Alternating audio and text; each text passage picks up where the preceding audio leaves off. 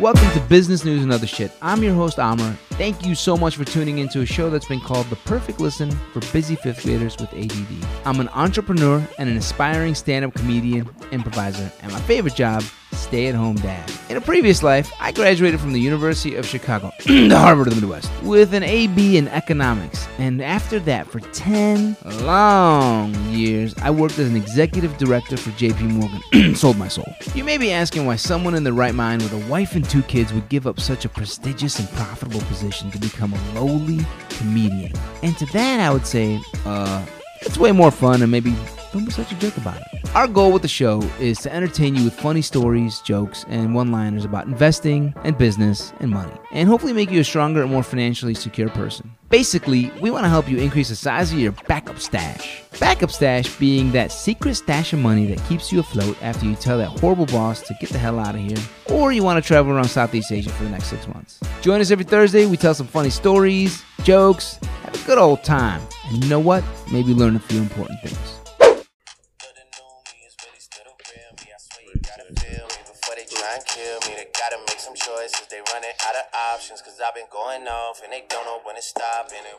What up, people? Welcome to Business News and Other Shit.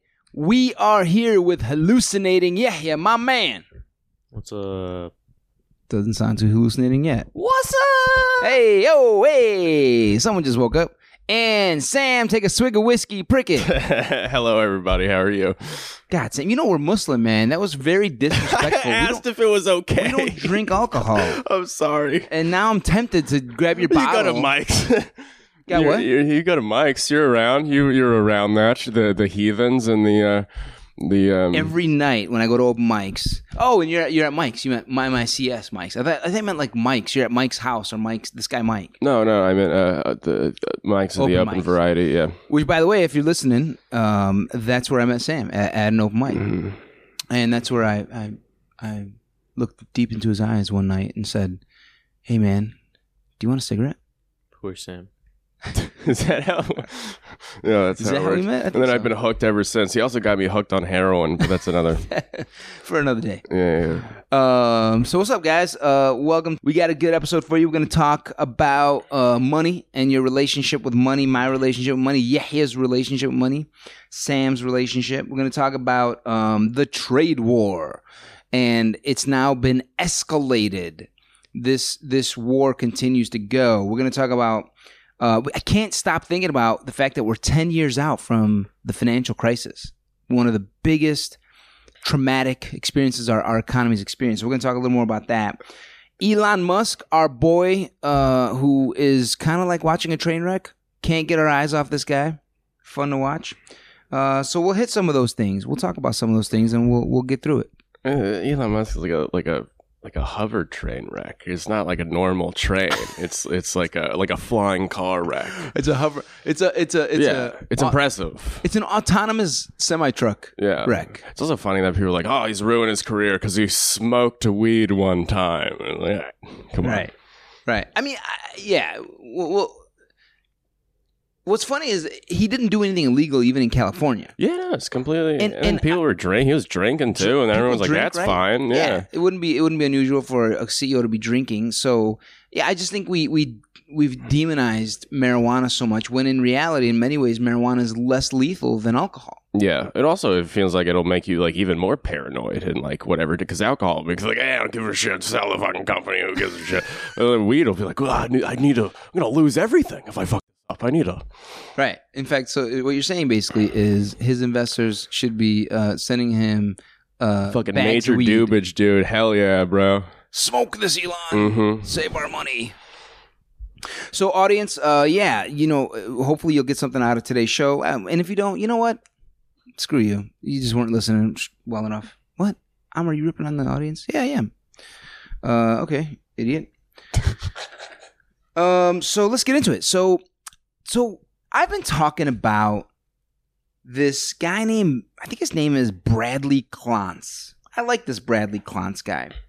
This guy is what's called a financial psychologist. All right. And Bradley Klontz is basically saying we all pretty much follow four different scripts with money. There's money vigilance, when you're super careful with money. There's money avoiders. When you convince yourself money isn't important. I think those two are the opposite sides of the same shekel. Um, money vigilant, where you're too careful, and money avoidance, where you're not careful at all. You just avoid it. And then there's uh, money status and money worship. And I think those two are kind of like the same sides of the uh, uh, two different sides of the same coin in a way. How are those different? Status and worship. Well, so status is like when you equate your self worth with your net worth. Mm. So if you're worth a hundred bucks, you have a really low opinion of yourself. If you're worth a million bucks, you you have a hi- you know you have a you think you're you you think you're bigger in better society. than someone that has nine hundred thousand dollars. Exactly. Yeah, it's like a it's like a dick measuring contest. Mm-hmm. You know. Is no one have that like of how they made the money? Like if you have, like if an artist has made like a million dollars, that's impressive. But if like a like a CEO or just like whatever, let's like a, like a prostitute has made. Actually, that's also very impressive. If a prostitute made a million dollars, Yes, very. Uh, so yeah, you're you're yeah. So so yeah, that's money status and money worship is when you think having more money will solve all your problems. You know, like like we do need money. It does solve some problems, and if you think it solves all your problems, the reason your kids hate you and call you a jerk, dad. Um, yeah, I don't have issues with with. I'm not insecure about being a dad at all, by the way. Um, and uh, your wife is mad at you or whatever. I'm not insecure about being a husband at all. the reason I have herpes is Clearly. because I have a hundred dollars. That's why. It's because I don't have enough money to not have herpes. Right.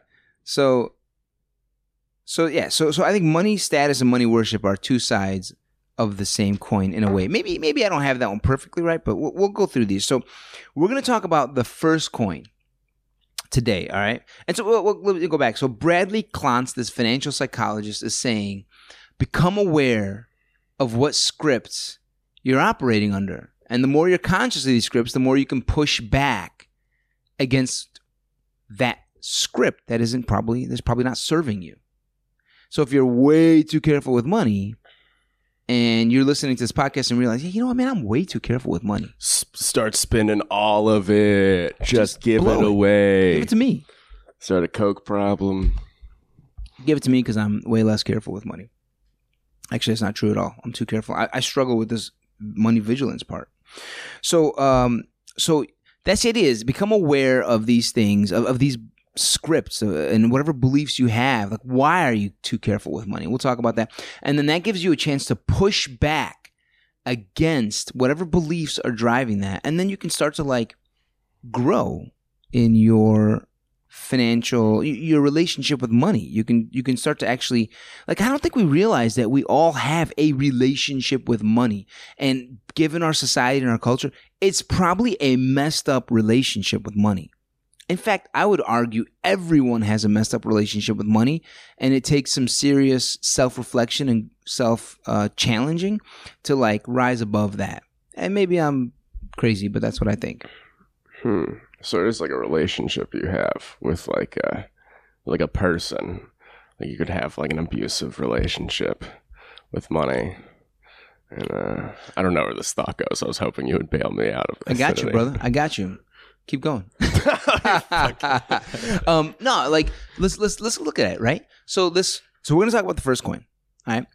When you're either really too careful, you need to be careful with money, but sometimes you're too careful.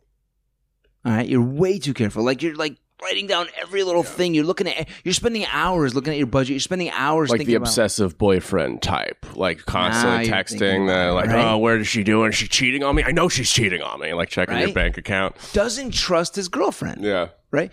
And I think dude standing outside Bank of America shouting "whore" at the tellers inside. Yeah, with piss running down his pants. and he's just completely wasted. Yeah, so I, that's a great. I think it's a great analogy, right? Is like my relationship with money. I'll talk about Amr, right? My relationship with money is I am too careful with money. All right, and and I'll I'll I'll look at money. and I'll be like, you know, don't leave my bank account. You need to. I need to. I need you to stay in there, and you should be be. If if only I need something from you, you can come out.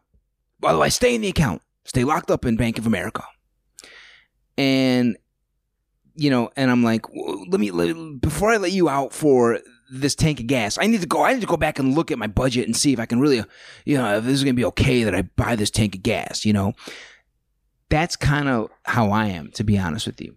And so sometimes, like today, Sam, you're like, we Sam and I went to a Dunkin' Donuts that's combined with a grocery store, uh, with a, a Shell gas station. Yeah. And I'm like, Sam, thanks for coming out today. I want to buy you this Gatorade, man. I appreciate you coming on as a guest host. And Sam's like, okay, cool. We run in and we quickly realize that I'm going to be standing in the Dunkin' Donuts line for a drink that I want. And there's a separate cash register for the Gatorade. So there's two different registers. And I'm going to have to awkwardly get out of my line, go with Sam to the gas station register, buy the Gatorade for him like I asked him, and go back to the Dunkin' Donuts line to get my drink That's very sweet. Thank you. What you don't realize is I don't give a shit about you. it was all for me. One of my challenges is like, oh no no, I, I, I can't afford buying this guy a Gatorade. I can barely afford buying my daughter diapers. You know what I mean? I can barely afford, you know, buying myself toilet paper. Uh, for those of you who don't know, I don't use toilet paper very often. Why am I bringing that up? Wait, is that true? what do you mean? You take a shower after you shit? no, but I use a I use like a uh, makeshift mobile debate. You just haven't. You just have like one of those like Hold on, I just said makeshift mobile debate, and I meant to say makeshift mobile bidet. yeah I'm flipping words around. uh, uh, Crazy. a bidet debate, and you de- D- a, deb- a, a bidet debate. yeah, or you debate uh, bidets versus uh, toilet paper or a makeshift. No. Or you get like a water bottle and just Ex- squirt it on your ass. Oh, is that really what you do? Yeah, actually. That You at least put pretty- soap in it. But but you say it so crudely. I, I I wouldn't say it that. way. I get a water bottle and I squirt I, I squirt water water up my uh, rear end, Butthole. Butthole. my rear end, instead of a- I mean butt and her ass. It's such a crude way of saying That it. is very cool. No, but yeah, it's Your much. shitty ass. Is that better? Yeah, I got to get all those dingleberries out. Oh, hey, oh. Do you guys know what dingleberries are? Yeah, it's the Yeah. little little shit particles that Oh cling. man, where is this financial conversation? Looks like gone? uh, uh, That's I was gonna say trying to get ornaments on a Christmas tree. that's a good metaphor. hmm of. Just like a dog when it's trying to, you know, when it's squinting around on the ground, Yeah. it's trying to get rid of those. Oh, is that what it's doing? A lot of times. Cool. I didn't know that. Good for dogs. They're clean. So, um, where the hell were we? Oh my god. So, debay bidet got that, and then right before bidet debay bidet debay, The, What? We're talking about the first coin. the first coin. Yeah. Yeah, but but And after you were, you were spending on The shilling. Sam the for shekel, your, for your own well-being. I was so we're in a gas station. and so I don't care. I, I I'm sure think I'm sweet, Sam. Great, good for you. And I'm always too careful. I'm like, I can't afford to get this guy, you know, a Gatorade. I need, I need to I need to buy toilet paper. I, and to just finish that thought, I, I use a bidet or a mobile bidet, like a water bottle, because it's I think it's way cleaner. And I give my shower a butt. I give my shower a butt. I give my butt a shower. Is it like what's that called when you uh, flip everything? Synesthesia. Dyslexic? No, it's not. I'm Uh, dyslexic today. maybe May God protect me. I hope I'm never dyslexic. you caught it. So I did catch it. So um, and so then I don't use really much toilet paper because I just kind of dry it up and you know. So I'm not a Just big air toilet paper dry? Yeah, kind of. Water bottle and a hair dryer. put it. it's been getting smaller recently. And a, The- and, a, and a brush just to make sure the hairs are like straight, you know, An afro pick for your. a little gel. Yeah. I think this conversation's entering the realm of TMI. You think it's entering, Uh, bro? We are we are balls deep in TMI right now. Um, so Alright, so let's move on. let's move on. So Yeah. so I'm like, no, Amr, you're too vigilant with money. Buy him the Gatorade. You're gonna get out of this line awkwardly and buy him the Gatorade. And Sam's like, Amr, dude, I got it. It's okay. Stay in your line to buy your drink. I'm like, no, I'm buying you a Gatorade. And Sam's like, all right, dude, what the hell's wrong with you? I buy the Gatorade.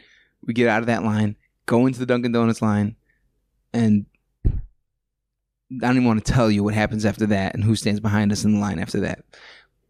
But that's me pushing back against my own. That sounded racist. It wasn't like a. Oh, uh, it was a good one. You're like, I don't even want to bring up what happened. Wait, why would that sound racist? Why? Why don't would? I don't know. I think that's your, That didn't I- at all. yeah, Yeah, I just, I racist just absolutely projected that onto that thing. Yeah, Completely. yeah, absolutely. you've got something racist going on inside you right now that you're not willing to share or unaware of. So, um, That is me pushing back against the belief that I need to be extra careful with my money and that I'm not going to have enough money and I'm going to run out of money and I got to be really vigilant with my money. It's good. The opposite side of that shilling slash shekel slash coin is money avoidance, right? Where a person, especially starving artists, I think, I think when I went through my starving artist phase, I went through this. A person just completely avoids thinking about money, completely avoids worrying about money, thinking about making it even sometimes. Like, I'll just sleep in my car. I'll just sleep whatever, you know, I'll just do whatever. I'll just crash on my friend's couch for a month. I'll just couch surf for three months. I'll do that. It's like, yeah, okay, you can do that, but is that like serving your body, your back, your health, your relationships with those friends? Is that serving them best? Probably not. So stop avoiding thinking about money. I think yeah, he's falling asleep, or he's like, man, I hate Amr. I hate this dude. Why do I feel like I hate you? Hate me right now, Yahya? Oh no, I don't. I love you, bro. Okay. Yeah. Either he's being sincere with that smile, or he's like gritting his teeth right now through it. You'll never know. So money avoidance is the other side of that coin where you just think like money's evil. I don't need money. Whoever wants and pursues money is just a dick, and I don't want to get near that suit. And uh, you know, um, so so you know, a spectrum on the far far left of this dumbbell barbell is money avoidance. On the far right is money vigilance, too careful versus not careful at all. And I think, uh, you know, what I'm why I'm bringing this up is be aware, audience slash Yahya and Sam, that there's this spectrum, and that if you care about yourself regarding your financial situation, you'd want to push wherever you're, wh- whatever the, the wherever you are on the spectrum, you want to push to get towards the middle. So, for example, maybe when you're out on dates and with women, I know if when I was dating, I was like this. I was super money avoidant. Like, pfft, I'm with a woman. I can spend whatever I want. I don't care about whatever. Buy her this, buy her that. You know, I was desperate, guys. Yeah. And so I had to start pushing, like, no, no, no, no. Why don't you buy me a drink, honey? And she's like, what? I'm like, yeah. You know, it's 2014. That was Whenever you were dating. What? You, were- you were single in 2014? I was 2013, 12, 14, Nice. 11. The glory days. The glory days. Um, I love you, honey. I didn't mean that.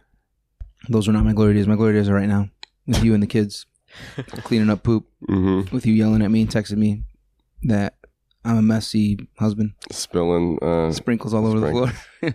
so, um, yeah. So I, I had to move a little bit to the left, to the right, to the middle, because I was way too money avoidant when it came to middle.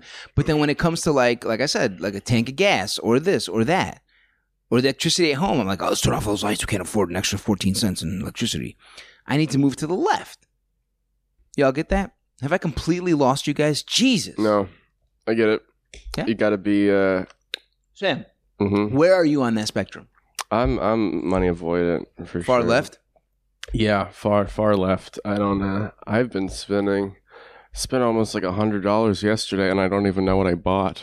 I'm one of those guys. So not only do you spend the money, but then you totally forget what you bought. Yeah, You're like, "Ugh, I'm not to even think about that. yeah, yeah. No. If we made you remember what you bought, do you remember what you bought?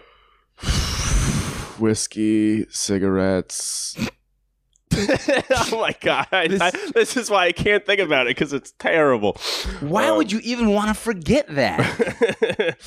oh man. Um. I don't think he wants to see the rest. Uh, what else did I buy? Uh, Let me guess. A lady of the night. Condoms? Uh, kind of get out of here with that. Um, Can't afford those. No, no, That's no, where I'm super careful with my money. No, that, that's why. That's where the uh, the cigarettes and the whiskey come in. I'm trying to. Those are like internal condoms. You don't need to. You just kill the sperm from the inside out. It's an inside job. There's no way these sperm are going to reach an egg. No, no, they're He just kept the wrap from the cigarettes and used that. the cellophane. Take a. Unwrapping this pack of cigarettes. Oh, I could use this for later. That's funny. Let me get a rubber band to just make. you tie it off like my dick's a heroin addict. Yeah. Oh man, TMI. Uh, so so yeah, money. what? Never mind. Now it's TMI. Yeah, I know, right? So money. That was on you. You started that Yeah, one. bro, you brought the cellophane up, man. So, so yeah, so money vigilance versus being careful. So, so okay, Sam, if you had to guess why you were money avoidant in the last twenty four hours and not thinking about it and not caring about it, would you do? Would you would you be able to at all identify a belief that you have about money or yourself that drove you to behave that way? Hmm. Um, I don't know. Maybe it's like a a lack of belief. I don't know. Okay, go with that. Lack of belief of what? Of of like, we're like, ah, it doesn't matter. Like you go through that, like, ah, what am I gonna gonna run out of? It just doesn't seem like I the Would you the say distance in between the con- the action and the consequence is uh maybe that's a, a bigger one. Maybe the money avoidant people are just like because the repercussions don't make sense to me. Whenever i have a repercussion in life in general like i'm an asshole to a friend and they're like you were an asshole. I'm like what, what do you mean? I don't know. You know Me- it- meaning like the almost like you don't you don't think about the consequences? yeah absolutely. Gotcha.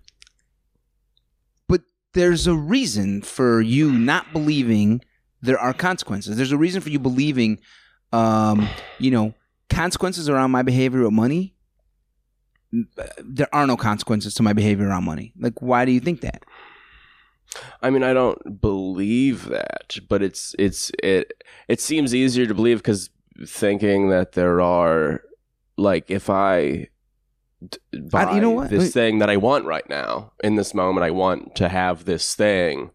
Then I'm not going to buy this thing later, and that's like I just don't want to think about that at all. Where it's like I, and I think it comes to the like, oh, I could be like this could end badly, you know. So Yeah, I just that- don't want to scary thought. Yeah, Gotcha. Okay, so uh, going back a step, so you're saying I buy the whiskey and cigarettes, um, and what you don't think about in that moment is, oh, but I might, I might struggle to, fin- you know, pay off my rent this month, for example, hmm right? You're like, you don't, you're like, I don't even want to think about that consequence. yeah. Um, and what, like, I do think you. So, so Why do you think it is? That's more interesting because you're more. I don't. I don't know. I, I don't really think about money in Yeah. general, so I don't think about why I don't think about money. That's how deep it gets. Let me just understand once again. Let me just say it out loud. So so you you will you'll you'll get your check from work and you'll you'll spend it. And you'll spend it in a way where you don't um you don't think about Yeah, you don't zoom out and think about all right, how am I gonna distribute this whatever, thousand Yeah. bucks, whatever it is. because I'm not really. I don't feel like I'm buying anything extravagant either. Like I don't buy clothes. I don't buy like thing. I just buy like very like oh I want this right now. Like most of my money goes for like food and booze. Right. Right. Yeah. I mean, it it could be handled in such a way, right, where you even just fifty bucks, you just kind of put it in a little slush fund for a rainy day, Yeah. right? You could do that just to Mhm. feel a little better about the situation, or just have something to back your mind, like, oh, if I need it, I need it, you know.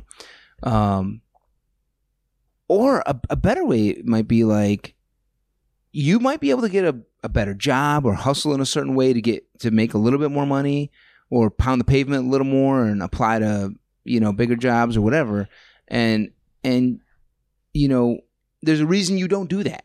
There's a reason you don't do that. You know, and it has. I think it has to. It's because I didn't go to college. that's what you tell yourself. yeah. Because that's not true, right? Like I, I, some of the people, close people out to myself that I know didn't go to college, and they are really well off. Yeah. You know, they might be on the other side, super careful. You know, um, do do you have an opinion, Yahya, on why Sam or others might not uh, pursue like what, what what might they believe about money that leaves them to say, I don't need to get a better job. I can just spend my money like this. It doesn't matter. Um, so I don't want to generalize anything. I'm not sure, to be honest. But one thing that comes to mind is um, just the idea of a plan for the future. I guess.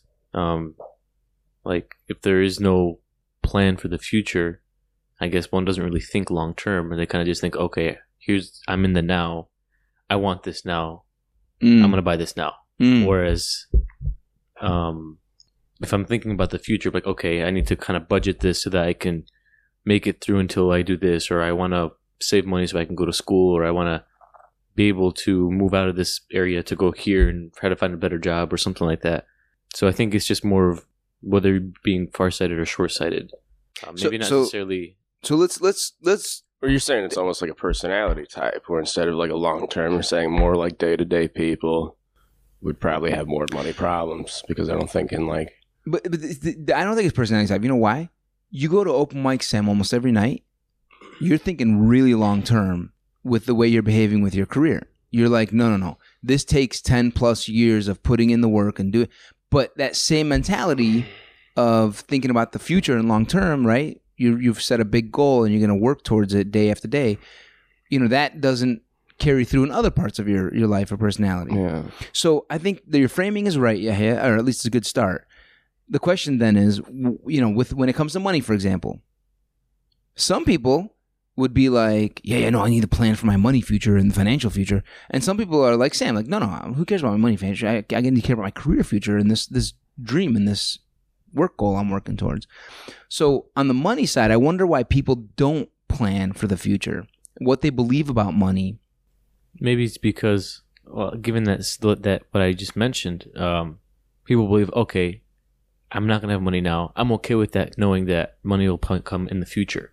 So it's Yeah. like, It's like a faith thing. It's- I yeah. have faith that like, money I know will money be, will come so I in can future. spend it now because it'll. I'll have it one day.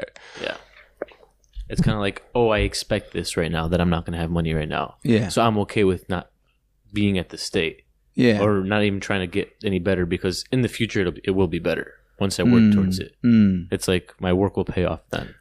Yeah, and I think there's a, a middle ground for that, where it's like where it's like, well, no, I can also assert myself and get a better job and plan a little bit with regards to money and future. And hey, ho, I might be able to I might be able to buy other things or get other things that I might want, or I agree. you know. Uh, so I think we we we I think I I would guess that there's a belief that money is too complicated. And getting that job is, uh, you know, get, if I get more money, my life becomes more complicated in some way. I think people might believe that, and it'll just complicate things. And so people might avoid, you know, planning, even if it's just again fifty bucks a month and just whatever savings account or something. People avoid planning for that because they think it's maybe they believe money is is a complicated thing and it ruins things or something like that. Maybe, or just most people don't know anything about it, so they don't even know how to go about saving or like having a budget because they've never. Their parents didn't have a budget. Right. No one they know has a budget. They're like they're living just like everyone in their kind of circle is living. You know, comedians. I think I think that's kind of what I'm saying when I say it's complicated. Money's wow, money, money's complicated. Oh my god, I can't. I don't want to think about that. Like I don't. Even, I wouldn't know where to start. I wouldn't know. It's a it's a complex beast, hmm and Kind of ties into your thing too. Like we just don't talk about it. Yeah, right? People don't talk about it, so they don't know about it. And I'm saying, you know, it's like anything else. It's not that complicated like like figuring out the streets in Chicago. Figuring out how to download Uber on your phone, put your credit card in, da da da. We learn these things. You know, we just we just learn them. We figure it out. We ask someone and they they they give us a few words and we figure it out. Same could be done with money and suddenly it becomes much less complicated you know? So i think the belief that this is too complicated ends up you know uh, leaving a lot of people as money avoiders you know? Yeah. so so so that's that's what we're talking about money vigilance versus money avoidance. We kind of touched upon that. Um and i've talked about like you know strategy with money versus tactical steps with money. Strategy is like a bigger picture like getting to know what your beliefs are about money and starting to push back like if you think money's too complicated hey push back and say no no no money's not that complicated let me just ask someone a question about money tomorrow. And every day this week, I'm going to ask one person a question about money and just learn a little bit. I'm going to just read a blog for five minutes a day, every day for the next week. And that pushes back against money's complicated belief. Money's complicated. Money's complicated. No, it's not complicated. Actually, I understand it. And now that I understand it, you know what? I do want to save 20 bucks a week or 20 bucks a month or whatever it is, you know? Um, you got to start somewhere, just like with open mics. You got to go up and just not get laughs in the first six months or whatever. So it's just like anything else. Um, That's strategy is, is is figuring out what you think about money, what your beliefs are, and pushing back against them. Tactical steps like step one, step two, step three. Um, I also have some thoughts on, and I kind of already said them a little bit. So number one is opening up about money, just like just starting to just think like, hey, I'm gonna talk and think and reflect upon money just a little bit more. Number two, start small. You don't have to learn everything about money at once, just like anything else. Start small. Number three, schedule money meetings, whether it's a parent, a spouse, a partner, girlfriend, boyfriend, friend. Just be like, yo, I just need to talk about my money issues and you know, once a month. Just give me half an hour. It could be a freaking person at the bank. You can literally ask for an appointment with the person at the bank and they'll help you out. Um, number, I think I, I've done that before. I've been like, hey, can I? I don't need to see a teller. I need to see just a regular banker. And they're like, oh yeah, come here. Do you want to buy a mortgage? I'm like, no, I want to think about how I can have a savings account. I'm struggling with this. Oh, okay, let's talk about it. Does that cost anything? Just curious. Nope. No. I mean, what they're they're hoping is for you to open up a checking or savings account. So in return for you opening up a savings account, they'll talk to you. Number four, talk to your friends. Speaking with your friends about your financial situation is critical for breaking the taboo around money. It's just there's a big taboo, and I think talking to your friends it will give you more opportunity to learn from each other. And number five, just be more honest about money.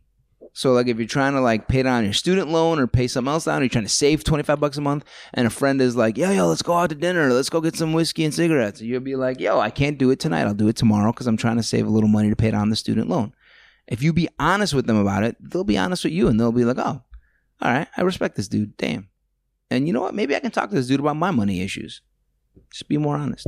So strategies like the beliefs, steps are what I'm saying, which is like open up, start small, schedule meetings, talk to your friends, be honest. The last thing I'm gonna talk about is um, I've been reading about something in the paper. America is way, way wealthier today than it was 10 years ago, 50 years ago, 100 years ago, 200 years ago. Oh, and by the way, we are the wealthiest country on the planet and getting wealthier every day. The question I think I've been thinking about with all this, especially when I think about being good with money or not good with money, one, well, the most important question is are we happier now that we have more money as a country? With every day that passes that we are wealthier and wealthier. Stock market is at record highs. Thank you, DT. What? I said thank you, DT. Oh yeah, Donald Trump. Yeah. Well, I mean, so the it's at record highs. By the way, Sam, it's a very big misnomer or, or, or common misconception that the president of the United States actually has a big impact Mhm. on the economy. It's not true. Yeah. They have a small impact. Interest rates have a way bigger impact on the economy, which is run by the Federal Reserve Bank, not him. hmm Um, technology and innovation has a way bigger impact on the economy, Yeah. which is run much more by Silicon Valley than it is by Washington D.C. hmm And globalization and how the global economy and the, glo- the world is doing geopolitically, war wise, all that stuff. Yeah. That has a way bigger impact. If China and South Korea and all these countries have their act together, it's going to cause us to be wealthier. The president, honestly, what they do is all short term. The biggest thing they can do is what's called, you know, what they can do tax cuts. That can help us get wealthier. And guess what? Those things usually help for like three to six months, maybe nine months, 12 months. They don't, they're not like a long term solution. But the moment you invent a computer, you've just added a huge amount of wealth to an economy for the next 35, 40 years. The moment you invent a car, you've just changed the game for the economy. You know what I mean? The moment you invent blockchain and Bitcoin, it's probably a game changer that we have yet to even see. Yeah. Hmm. So just yeah, thank you Donald Trump for the stock market. Yeah, not really. It- It's got a boost from the tax cuts he did, but but bigger picture, it's from the fact that we have these crazy phones, the, the internet, blockchain, all this stuff is quickly changing. Autonomous cars, self-driving cars. I mean, Yeah. the It's more of like the culture than like the whatever the person. Yeah. exactly. So more wealth has not made us happier. And I mean, this the, the big big wealth, huge wealth jump we had was after World War II when we basically won the world. America won the world after World War II. You know, the Soviets went down, the Russians went down, so the, the. Germans went down. It was close. And this rise we've had since all good. This rise, Sam, drop all you want, man. Drop your pants if you want. Please Start don't drop knocking your shit. pants. Yeah, drop your pants and use a bidet. This this uh this huge rise in wealth we've had since World War II, I believe has had very little effect on personal well being. Like I don't think we are that much happier with all that extra wealth that we have. Yeah. Um, I'm working with like super rich people, and they don't seem happy at all. really, Seem uh, fucking miserable, quite frankly. There's Mm. uh, yeah, just very. They love to complain. It's like dudes that work uh, like own yachts and stuff is who I'm around, and they Wow. just complain about anything at Oh, all, and they negative. corner you, and then like just talk to you, like yell at you about a thing that like you have nothing to do with at all. Like, can you believe that this? I'm like, yeah, you. I don't. These are very different problems than what I'm concerned about. They're like yelling about. Uh, I don't even know. Just the price of like boat paint, and you're like, yeah, man. I okay. I don't know. your your your uh, matte boat paint uh, is.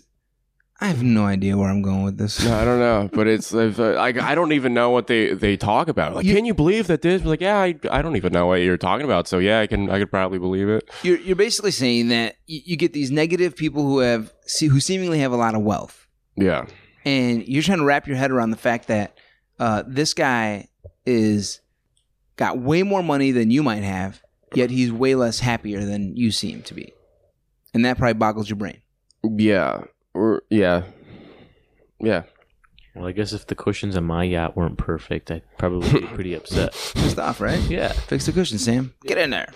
Well, uh, so I think part of this is is happiness, from my understanding, is relative. You know, this is why we talk about status. Status is a real thing in in in, in our society. But but all happiness is relative. We humans are walking, talking status meters. I love that commercial. I don't know if you've ever seen that commercial where there's a number over someone's head. It's like their net worth. This guy's worth a hundred thousand. This guy's worth a million bucks. This guy's and they're all walking around with a number on their head. I think it's like ING. It's a bank commercial, and you're just seeing everyone's number hmm you know and it's almost like a commercial that gives a visual to like how we might judge each other Like money status? It sounds like a Black Mirror episode. yeah right Yeah, it does. so yeah so we're constantly judging our worth and social standing by comparing ourselves with others. That's that's how that's what that's happiness for us. We we don't just oh uh, you know uh, and i think this is partly why like they say people in developing countries are way happier than americans or, or western countries and developed countries. We have this wealth and this status issues that we all wrestle with here and so none of us are happy because it's like we always know someone's got more money than us Yeah, it was like comparison. What's that quote? Comparison is the uh, thief of joy yeah. Ooh, bam pretty good. right comparison is the thief of joy Yeah. so the more you In like a third world country, what are you can compare your fucking homemade diaper versus his homemade diaper? Right. It's gonna be. But what if you're comparing yourself to someone who is, for example, less fortunate than you? Wouldn't that bring you joy, maybe? Like, I don't think. If you're a masochist, maybe. Like- Like, hey, if you're a weird person, like at least I'm better than that homeless piece of shit over there. Whoa. it depends on how right Yeah, I mean, it depends on yeah how you approach it, but it's like, like thankfully I have stuff that this person doesn't. Okay, yeah, like, instead of situation could be grateful. yeah that's gratitude but there's I don't know if also that's, superiority in comparing. comparison Yeah. Yeah, there's a balance with everything. I mean, when, well hold on the, the thing is i'm talking about happiness and how happiness is relative from a status perspective not a spiritual gratitude perspective i think our culture will get hooked into the status part not the gratitude part that's that's what i'm talking about i think that we end up looking for happiness using the status meter and So so saying our priorities are a little screwy. yeah Yeah. I was just going off the quote that you said. You know, comparison is a thief of joy, but I think it can also be the bringer of joy, depending on how you approach it. Mm. Yeah, Yeah. that's true. Yeah. It's true. It, it depends on how you compare, right? Yeah. Are you comparing spiritually or are you comparing status?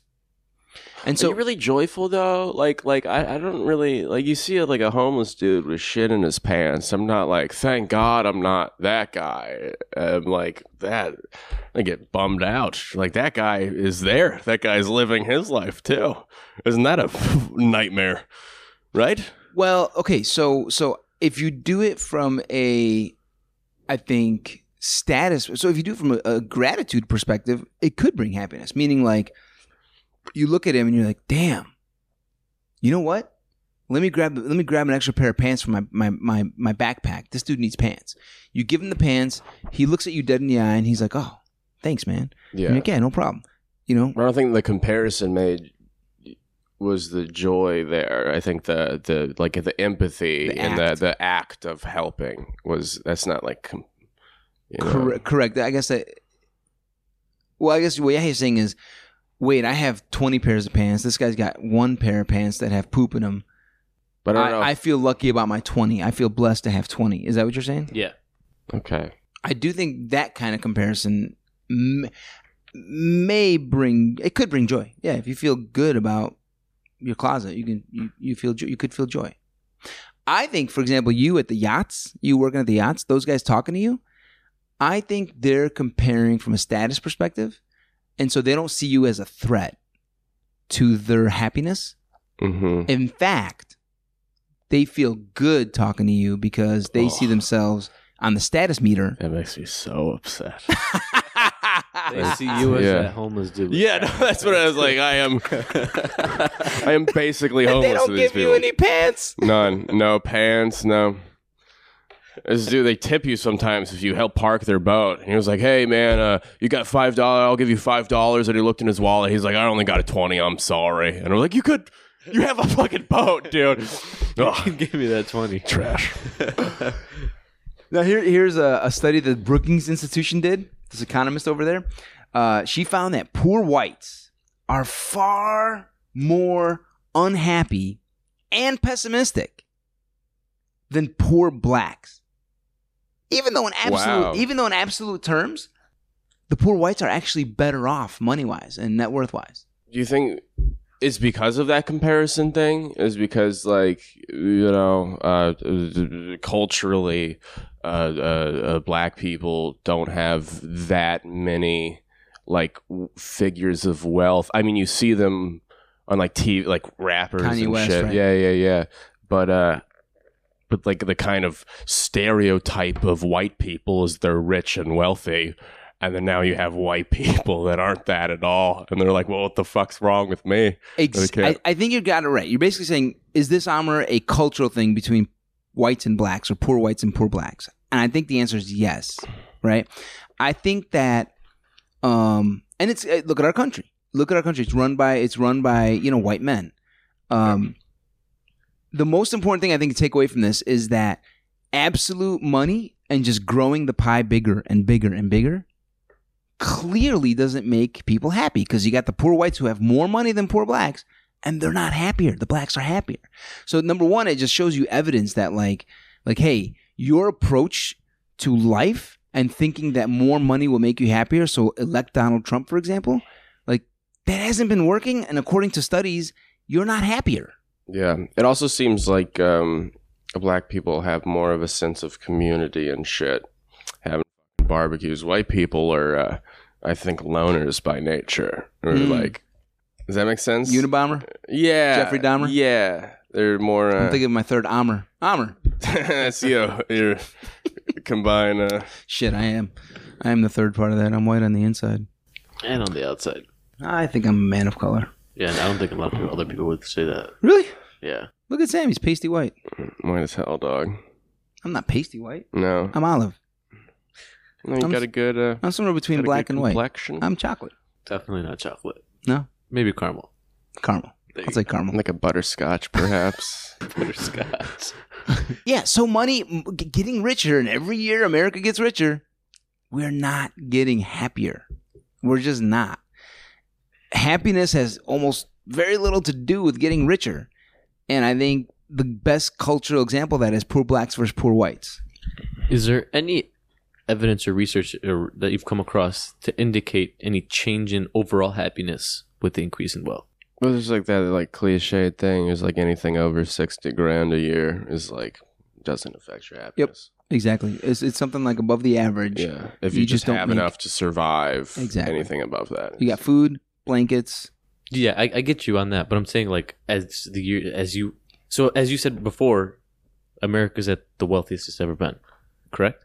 So has happiness decreased, remained the same, increased throughout the years? Any idea?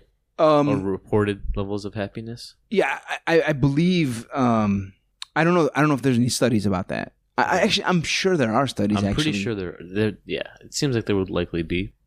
I, I, I definitely think, however, it, it's it seems clear to me that we haven't gotten happier over the last 20, 30, 40 years. You know, maybe you guys are a little younger than me, so I, I might have a little bit more, um, uh, like, just context, from- perspective. yeah, from being in life for an extra 15 years. Um, and it seems like we're moving in the wrong direction. You know what I mean? As a, as a country. Right. I mean, if you just look at some of the data about um, our use of alcohol and drugs, our use of uh, antidepressants, our use of all these, I mean, they're going in the opposite direction. You know what I mean? like the the the uh, opiate like Yeah. like addiction rate is Perfect. Oxycontin. out right? of control. Yeah, You know, if people were happy and building communities and using these other things that are important for happiness, they drug addiction that. wouldn't be a problem. Yeah, Exactly. everyone's like, oh, you're addicted. But like that's that's you're because you're sick in other ways, and you're trying to. No Yes. happy person is like walking down the street like I think I'm gonna try heroin today.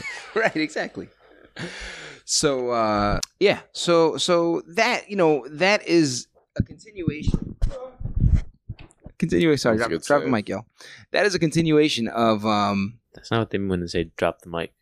What's that They don't that was a bad mic drop. bad Yeah. mic drop Yeah. Yeah. do more fumble. Don't do that.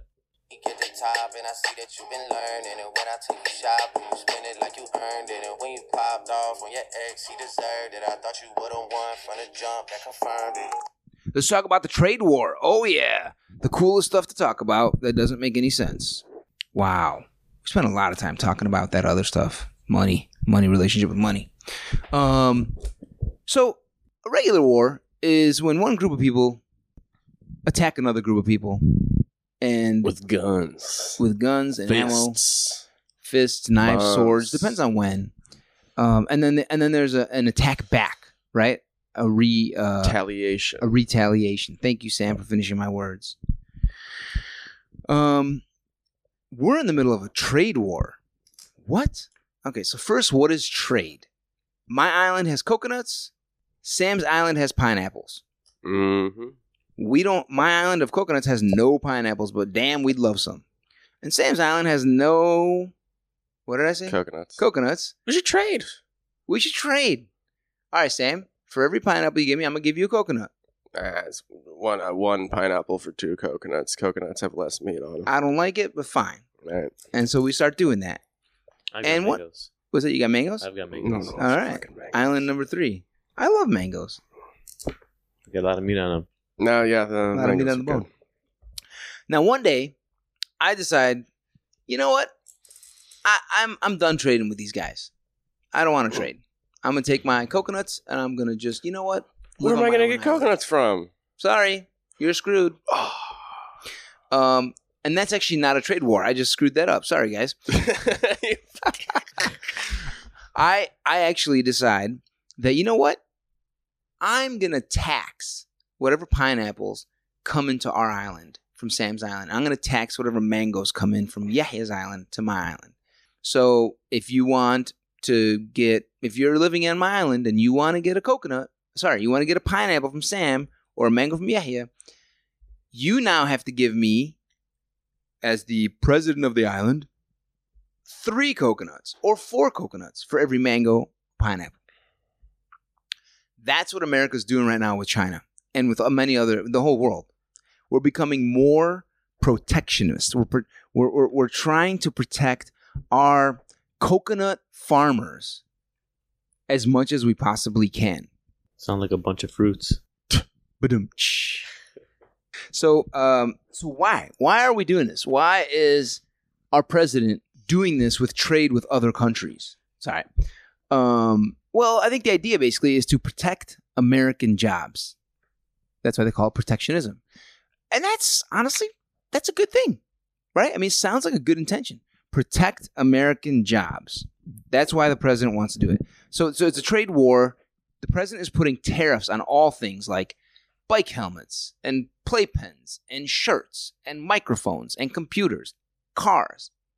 10%, 20%, 30% tariff, which is basically a tax. All right. And we're doing it to protect our jobs because if we tax all these things and Americans are forced to spend $20 on a bike helmet instead of $5, guess what? Americans are going to stop buying those bike helmets from China and start buying the American made bike helmets if we even make helmets in this country anymore. And so um, ultimately, these taxes are paid by American consumers in the form of higher prices. And that raising of that price of imports above the price of domestic alternatives, making the, the, the helmet in China way more expensive than the American helmet, will cause Americans to have jobs more, is the theory. That there'll be more bike helmet manufacturers as a result.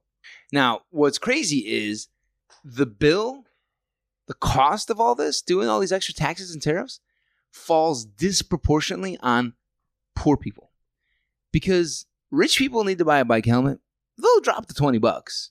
It doesn't really affect them that much. Yeah. But for a poor person who was paying $5 for a cheap Chinese helmet that would protect his brain, hopefully, Yeah.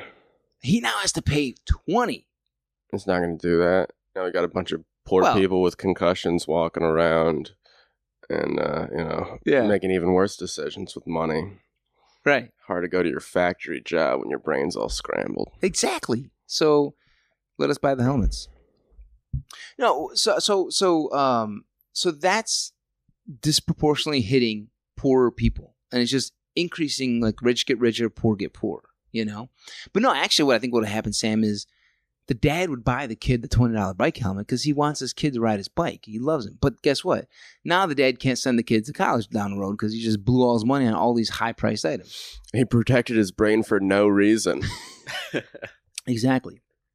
So, um, there's a great example of this. Obama actually did some of this stuff. Obama actually did tariffs on some stuff. So, a bunch of ti- American tire mac- manufacturers in South Carolina and North Carolina, where you're from, right, Sam? Yeah, North. North. So, uh, there's a lot of, for some reason, tire manufacturers in North and South Carolina. All right. I guess they like rubber over there, Yeah, we do. unlike you. Um, so a bunch of tire manufacturer CEOs got together and said, President Obama, we need you to stop these Chinese tire manufacturers. All these tires are coming in from China. They're just as good as ours, but half the price. Stop them. And Obama's like, okay. So Obama put a bunch of tariffs on all these Chinese tires coming in. And that caused Americans to stop buying Chinese tires because they became way more expensive. There's all these taxes on these Chinese tires. those do those businesses go like out like those Chinese ones, or do they can't? Or Well, well, the China buying Chinese tires. Whose tires is China buying? No, China's making tires in China and Beijing, and they ship them over here, and we buy them. But they also need tires. Oh yeah, they're they're, they're making buying tires American for themselves. tires. No, no, they're buying they're buying their own tires for sure because their tires are cheaper. Yeah, Consumers just buy the cheapest thing, right? As long as it's the same quality, they buy the cheapest thing. And so there was a study done about this when Obama put these tariffs on. In a single year, in 2011, Americans spent an extra 1.1 billion dollars on tires as a result of that tariff that preserved what was estimated to be 1,200 jobs in North Carolina and South Carolina.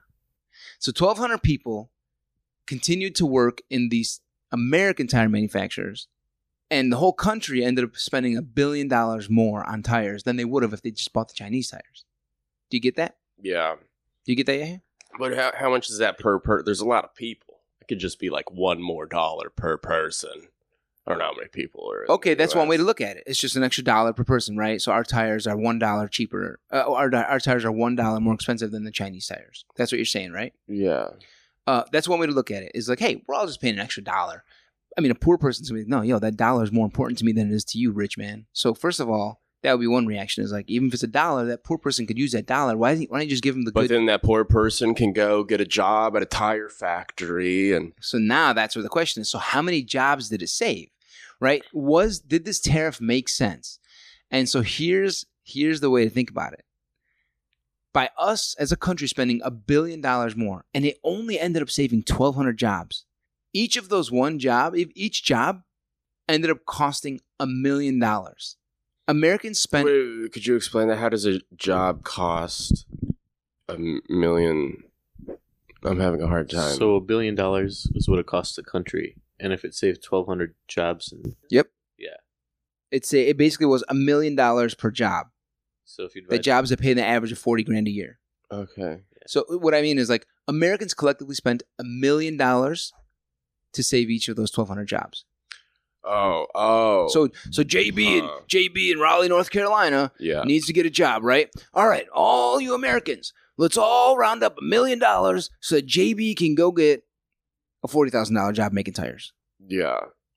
Uh, Sounds ridiculous. isn't that a when you put it problem? like It's just allocating money. This is globalization and the trade war. Yeah. It's a stupid, abstract, weird idea, trade war, to even explain. Like it was so boring. But once we actually look at trade war. right, Like the, the trailer for a movie. We put down the guns and started picking up pencils and paper. We will not buy your thing. no, we want your Chinese children jobs. So, um, so when you look at it that way, it starts to actually become more interesting. Like, wait, wait, wait, wait, wait. All of us Americans, it's almost like we all, we all collectively bought these really expensive. So we all spent a million dollars to save JB in North Carolina's job.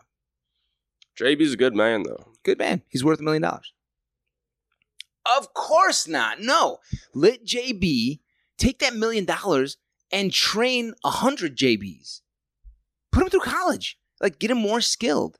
He'll go get a job at Apple, at Amazon, where there's tons of jobs, and that's where our economy's going. And so I think that is what the problem is, right? Is like our country is not good at effectively finding employees who are no longer skilled enough for our economy and retooling them, reskilling them, giving them new skills. Like teach them computers, teach them this, teach them that. Instead, we're spending a million dollars to get JB to keep his job so he can keep making tires and we can keep buying tires from America. No, our country's advanced way too far for us to be making freaking tires. We don't need to be making tires. We need to be making iPhones. We need to be doing services. We Hollywood people. We export Hollywood all around the world. What are we going to do with the dumb people? Ship them out to China? We're gonna reskill Can we reskill them. trade our dumb people to China? Actually, that's not a bad idea. That's really not. How, how would we go about doing that? I don't know. Trade them for like. I I assume if a kid can make a tire, he's got a bright future ahead of him, right? So you take China, those you kids. Yeah, you take those kids, send them here. We send them JB from North Carolina, who's forty years old, working the same job as a Chinese kid. It's a fair trade. Oh man, I don't think JB likes Chinese food though. Oh, JB. He'll get used to it. Not only the Chinese food he doesn't like, you know what I mean.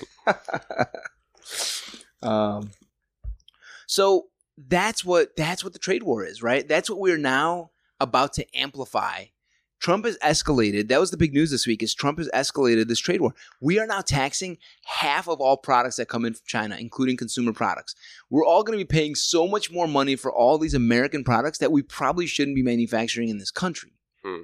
Does the trade war make a little more sense when it's couched in that context? yes. Yeah, so that's that's really bums me out, man. It really pisses me off. It really gets my Grinds your gears. yes, it grinds "Urgh, my gears. You know, it's like it's like, come on, Trump, educate the rural whites, educate the poor, poor whites. We don't need all this populism and everyone fighting everyone. What the hell? Sell your meth for books. Or keep the meth so you read the books faster. That's true. Yeah. And then once you read all the books, get off the meth. Yeah. It's funny, like Adderall is like the college drug that everyone's like using, and then like just like Adderall's cousin meth is just like the the murder your your cousin drug. Yeah, they'll use it for other reasons. Yeah. Um, so that's that's the trade war, and, and and by the way, the funny thing is, like Trump is doing this, like he's squeezing China, like by putting all these tariffs, we're gonna buy best, we're gonna buy less Chinese stuff, obviously, right? And and so escalating is with it, Trump is doing it with the hopes of like China giving in and like China changing their policies in such a way where we are now happy trading with them again. Because there are there is some shady stuff that China does do. I mean, there, are things like uh, with our intellectual property, China does does have issues with stealing our intellectual property. Like you'll see all these fake Louis Vuitton bags out there in the world, and that's because China has stolen um, a lot of that stuff. Um, China has a requirement that American companies hand over valuable technology to Chinese partners. So, like iPhone parts and iPhone technology, I think part of the policy is like getting Apple to share some of that stuff with the Chinese um, to get them to do it. Um, but the reality is, you know, in in Washington trying to squeeze China to get them to give in, instead of China being like, "Oh, okay, okay, we'll we'll change our policies." You know what China does, right? All right, you want to tax us? Guess what? We're going to tax your Harley Davidsons. We're going to tax your Hollywood movies, your music. We're going to tax all these American things that are coming in our country so that Chinese people don't buy American stuff. Yeah. Our beer, our this, our that. Miller Lite, it costs double in China now. So they're actually retaliating and escalating the trade war when we do it. The evidence basically is that Are you surprised that that happened though? Isn't that just what happens? Trump is surprised. Trump is expecting them to give in eventually to our bullying tactics.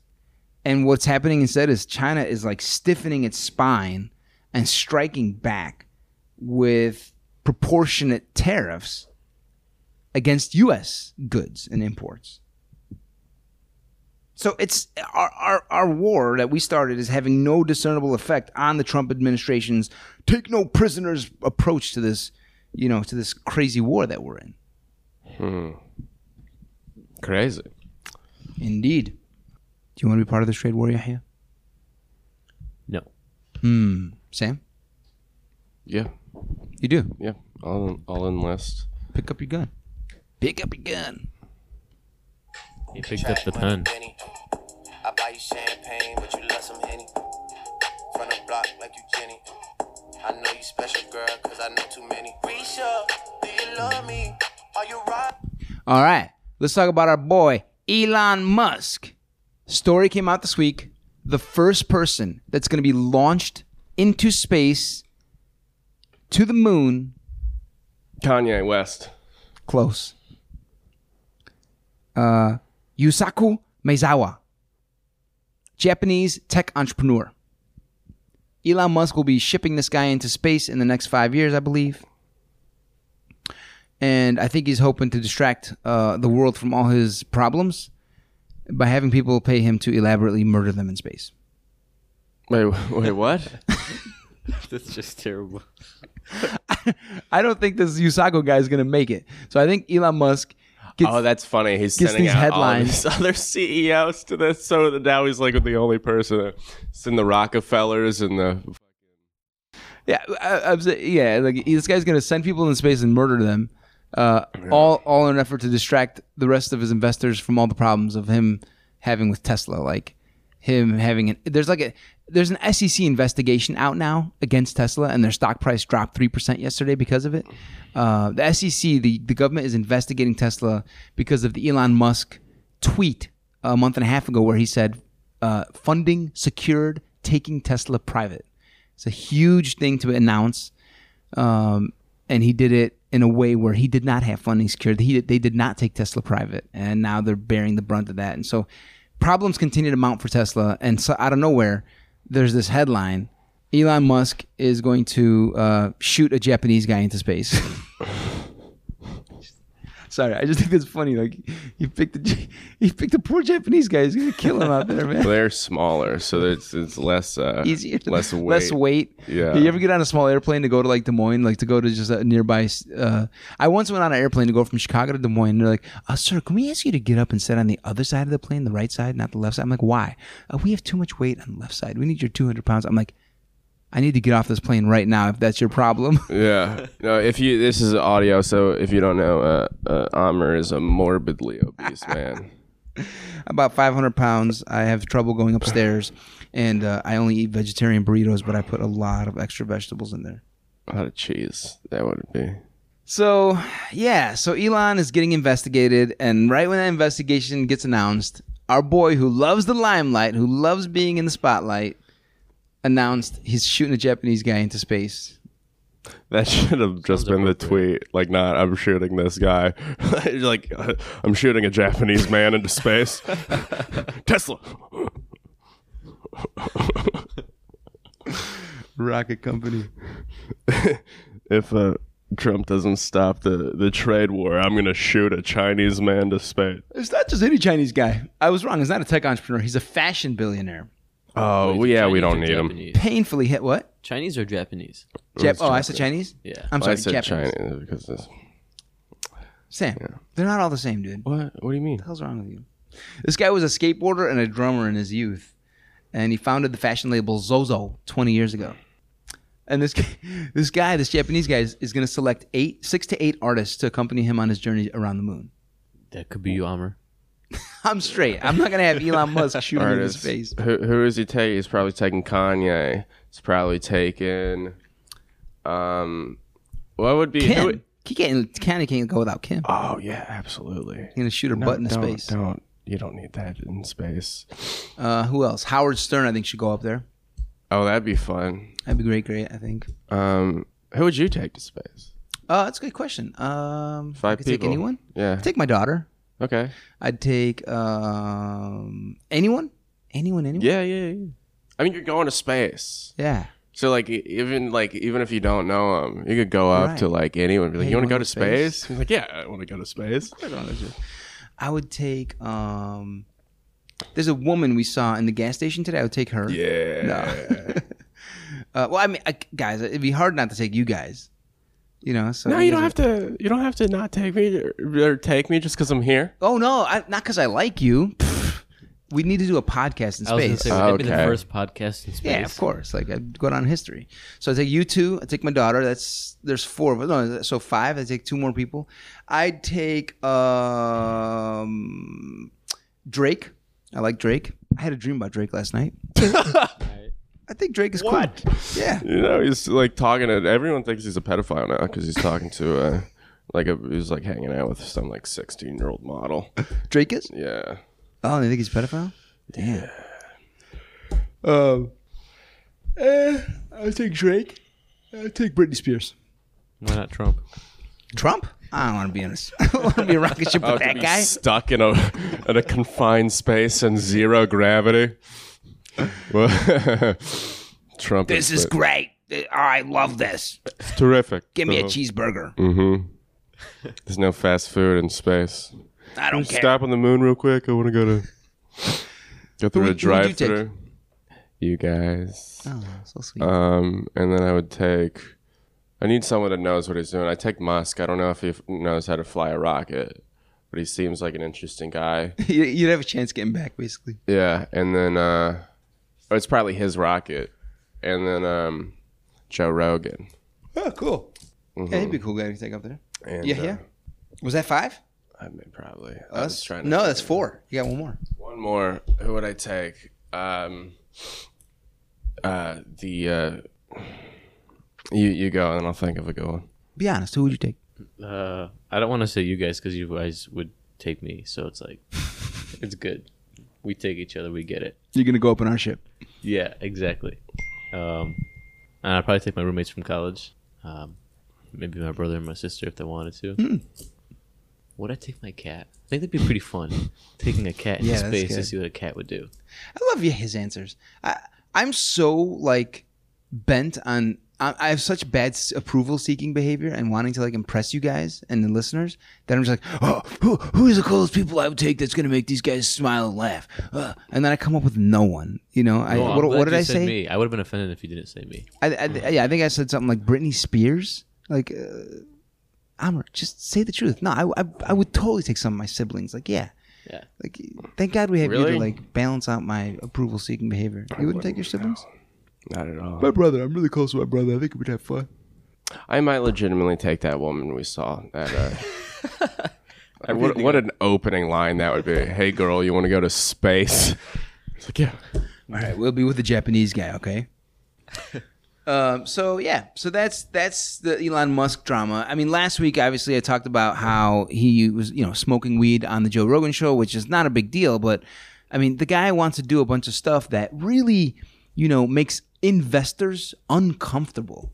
If you did see someone getting really drunk on TV or or a podcast, if you did see someone getting high and they have all my money, I would be freaked out by that, you know? So a CEO needs to be a suit. A CEO needs to be like Eric Schmidt, the former CEO of Google. They need to be clean cut. They need to know what to say, when to say it, how to say it. And the conclusion I had last week was Elon Musk needs an Eric Schmidt. Elon, hire some people. Find a smart dude who's kind of cool. Maybe go to Burning Man. See if you can find a guy who looks like he's clean cut at Burning Man. That way he's kind of artsy, artsy and you get along with him, but he's also a smart dude. That's actually where Just um, find a smart dude and shave the white dreadlocks off of him, and then uh, put him take off his, uh, you know, feather boa and put him in a, a suit and tie. So basically, you want Elon to hire Post Malone as his next CEO, Sure. Yeah, or, or uh, rest in peace, the former what's his name, Mac, uh, the dude that recently died. Mac Miller. DeMarco. Oh yeah, Miller, the other one. So that's Elon Musk and uh, going to the moon. Um, good luck, Elon. I hope you're. Um, And if you're hearing this, Elon, since we've been talking to you about talking about you quite a bit, if you want us to go up to the space, for Yeah, I'll go to space with please, you. know, if you want we're to come on the I'm totally down podcast, for I it. love you, Musk. yeah, he's definitely listening to this. There's Yeah. no doubt.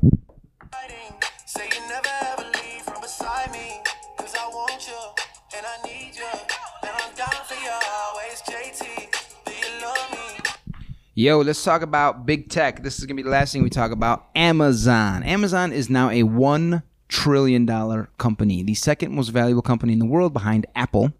And the word is these guys are gonna move a lot faster than Apple as they move towards 1.1 trillion, 1.2 trillion, trillion dollars. Amazon, Jeff Bezos, the richest man. I think he's the richest man in the world. I gotta think he is. I think he is. Yeah. It- so you Buffett, think Amazon's going to eclipse Apple? I do. I do think so. I think that Amazon is, but however, I think what they're more vulnerable to Amazon is being broken up by the government and being split into multiple companies. Right? They have a huge cloud computing company worth probably four hundred billion dollars, and they have a retailer that's worth probably six hundred billion dollars. That's your one trillion, six hundred billion plus four hundred billion, and um, antitrust regulators, people in government who worry about the American economy being taken over by one company, the way Rockefeller kind of took over the American economy back in 1900 with Standard Oil. Um, they just get too big and they have too much control, and it, it reduces competition. Um, and so I think even though they'll go a little faster than Apple, they're much more likely to get broken up by the government.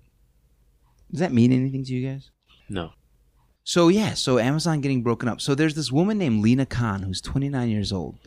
Everyone has been boggled with this whole Amazon thing and breaking them up. Everyone's like, "Nah, nah, don't break them up because they're they're reducing prices. Like you can buy stuff off Amazon for dirt cheap. Like some of these microphones and stuff I bought for really cheap. They've like been able to cut costs on everything. And they send it to your house. Prime, sometimes the same day. Yeah. And They own Whole Foods. True.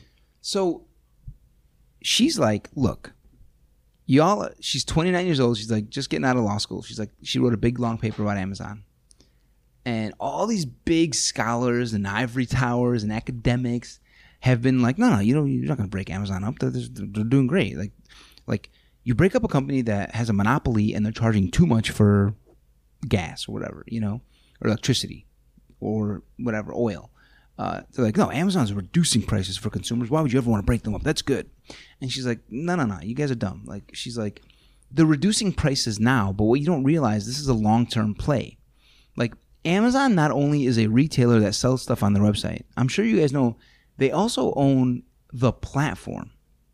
Like Macy's, Best Buy, all these companies often sell a huge amount of their goods not on their own Best Buy or Macy's website, but through Amazon. That's terrifying. So Amazon not only has the platform, but they have the retailer themselves. They're selling it themselves. Why is that a big deal? Well, they've got the most valuable thing, baby the data.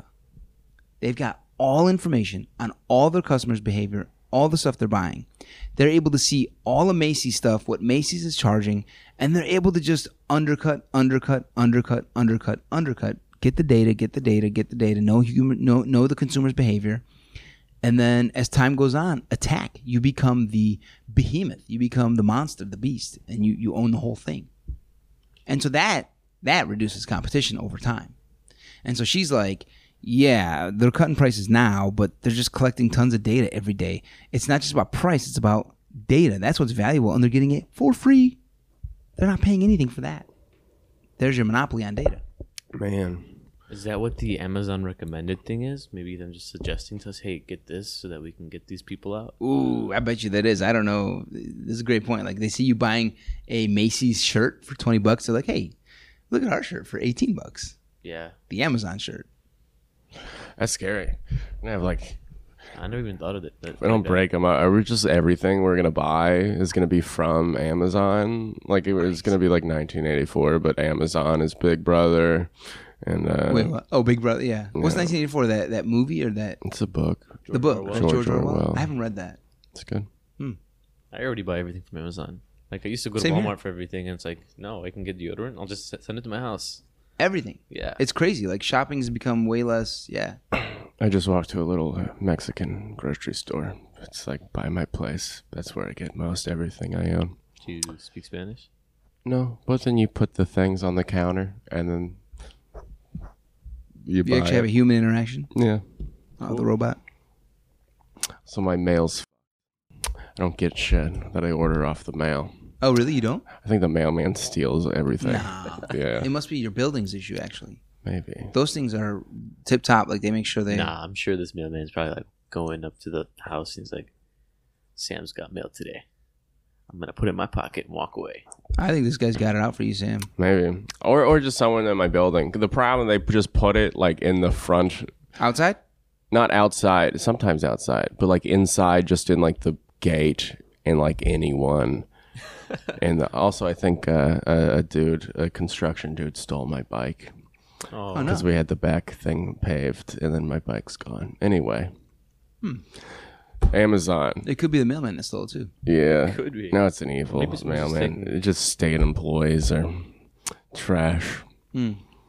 Or all this has been coming, and um, it's all like piling up in some other corner where the guy's been putting it for you. You just don't realize that's where the actual drop off is. that's where your bike is too. Yeah, no, just everything. your bike is your bike is still chained to some open mic you were at last week, last month. Yeah. Like you just forgot. You'll find it in three months. You'll be like, oh, oh, this is where I That's parked where I it. left it.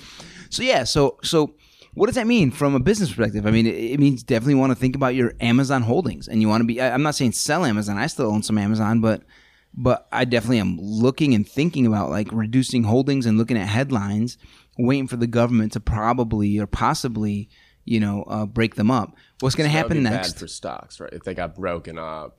It'd be bad for Amazon in particular. Would the stock also break up? Like if it was split into multiple companies, would your stocks break up to where like if you own like Amazon stock and then Amazon like breaks into uh, fucking I don't know, uh, uh, no sorry, uh, like Exactly. So so let's say they break up Amazon into the platform is one thing, the retailer is another thing, and the cloud computing, you know, where they where they web services and cloud that's a whole nother third, third business. You now have three new stock tickers. Amazon Retail, Amazon Platform, and Amazon Cloud. And it's three different companies, three different CEOs, three different investors, three different shareholders, three different everything. You know, um, you, you, they, they, those companies are completely separate. Bezos cannot be the CEO of all three companies. yeah. He'd have to figure out. what do. would your stock split? Because now Amazon, with the Amazon stock, you own all of the part of all of those companies, right? Oh, And then they you probably split. own a share of each, exactly, or a third of a share of each, something like that. Yeah, Okay, a third of you'd have one share, a third, a third, a third. But now that I think about it, I don't know how they'd break them up. Like, like, I mean, what's to say? I guess they would have to make it illegal for those companies to communicate. Yeah. Because I mean, you can break up the retailer and the platform, and Bezos will be like, "Hey, hey, uh, Mark, you're going to run this company, and and Sam, you're going to run this company, and I need you guys need to be exchanging information." You know, like Mm-hmm. they can obviously do that, but I think the government would. And I'm sure it happens. Yeah, right. It's called collusion. It's illegal. Yeah. Sometimes United and American will do that. Be like, "Hey, hey, uh, what are you charging for New York, Chicago?" Uh, we're charging three hundred. What do you say you charge four hundred, and we'll charge four hundred? And since we're both charging four hundred, customers can't say anything. They got to get to New York, so they'll pay you four hundred, or they'll pay us four hundred. That's collusion. That's what I think the risk is, and I think they have to make that. The government would make that illegal. Yeah. Yeah. But uh hmm. I feel like I had something else but I lost it. I don't know.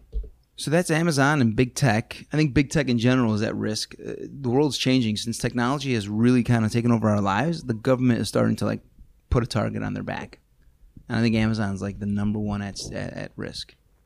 And this woman Lina Khan has written this paper, and everyone's like, "Whoa, we think she's right."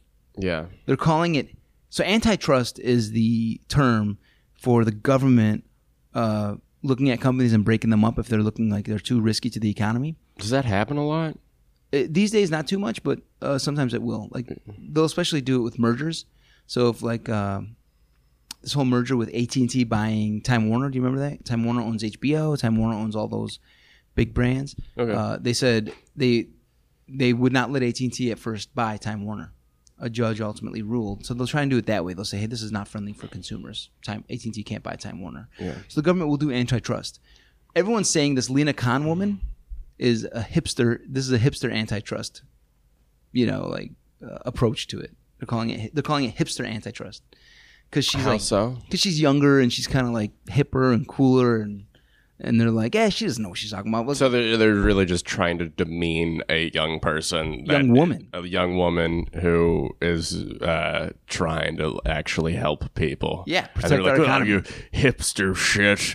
I can't have everything. What do you mean? I can't have everything. I'm a god.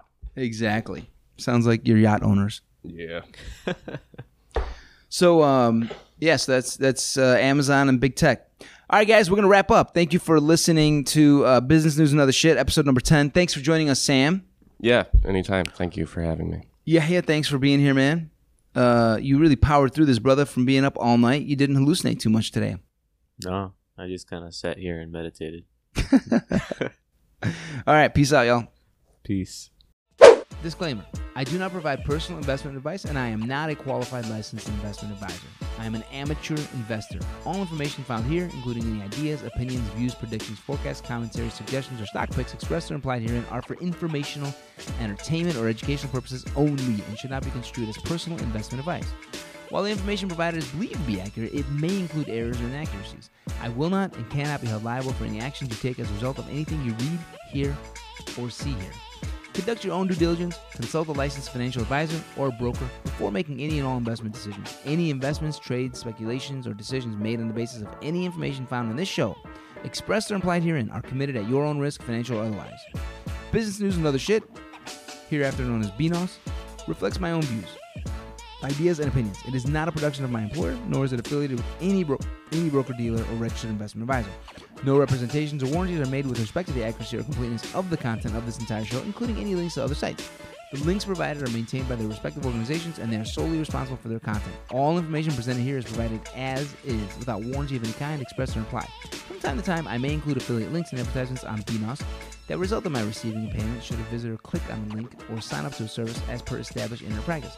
Readers are entirely responsible for any actions they take as a result of reading or clicking on links on the site and are urged to read the small print. Sound fair enough? Then please subscribe to BNOS. It's free via RSS or email.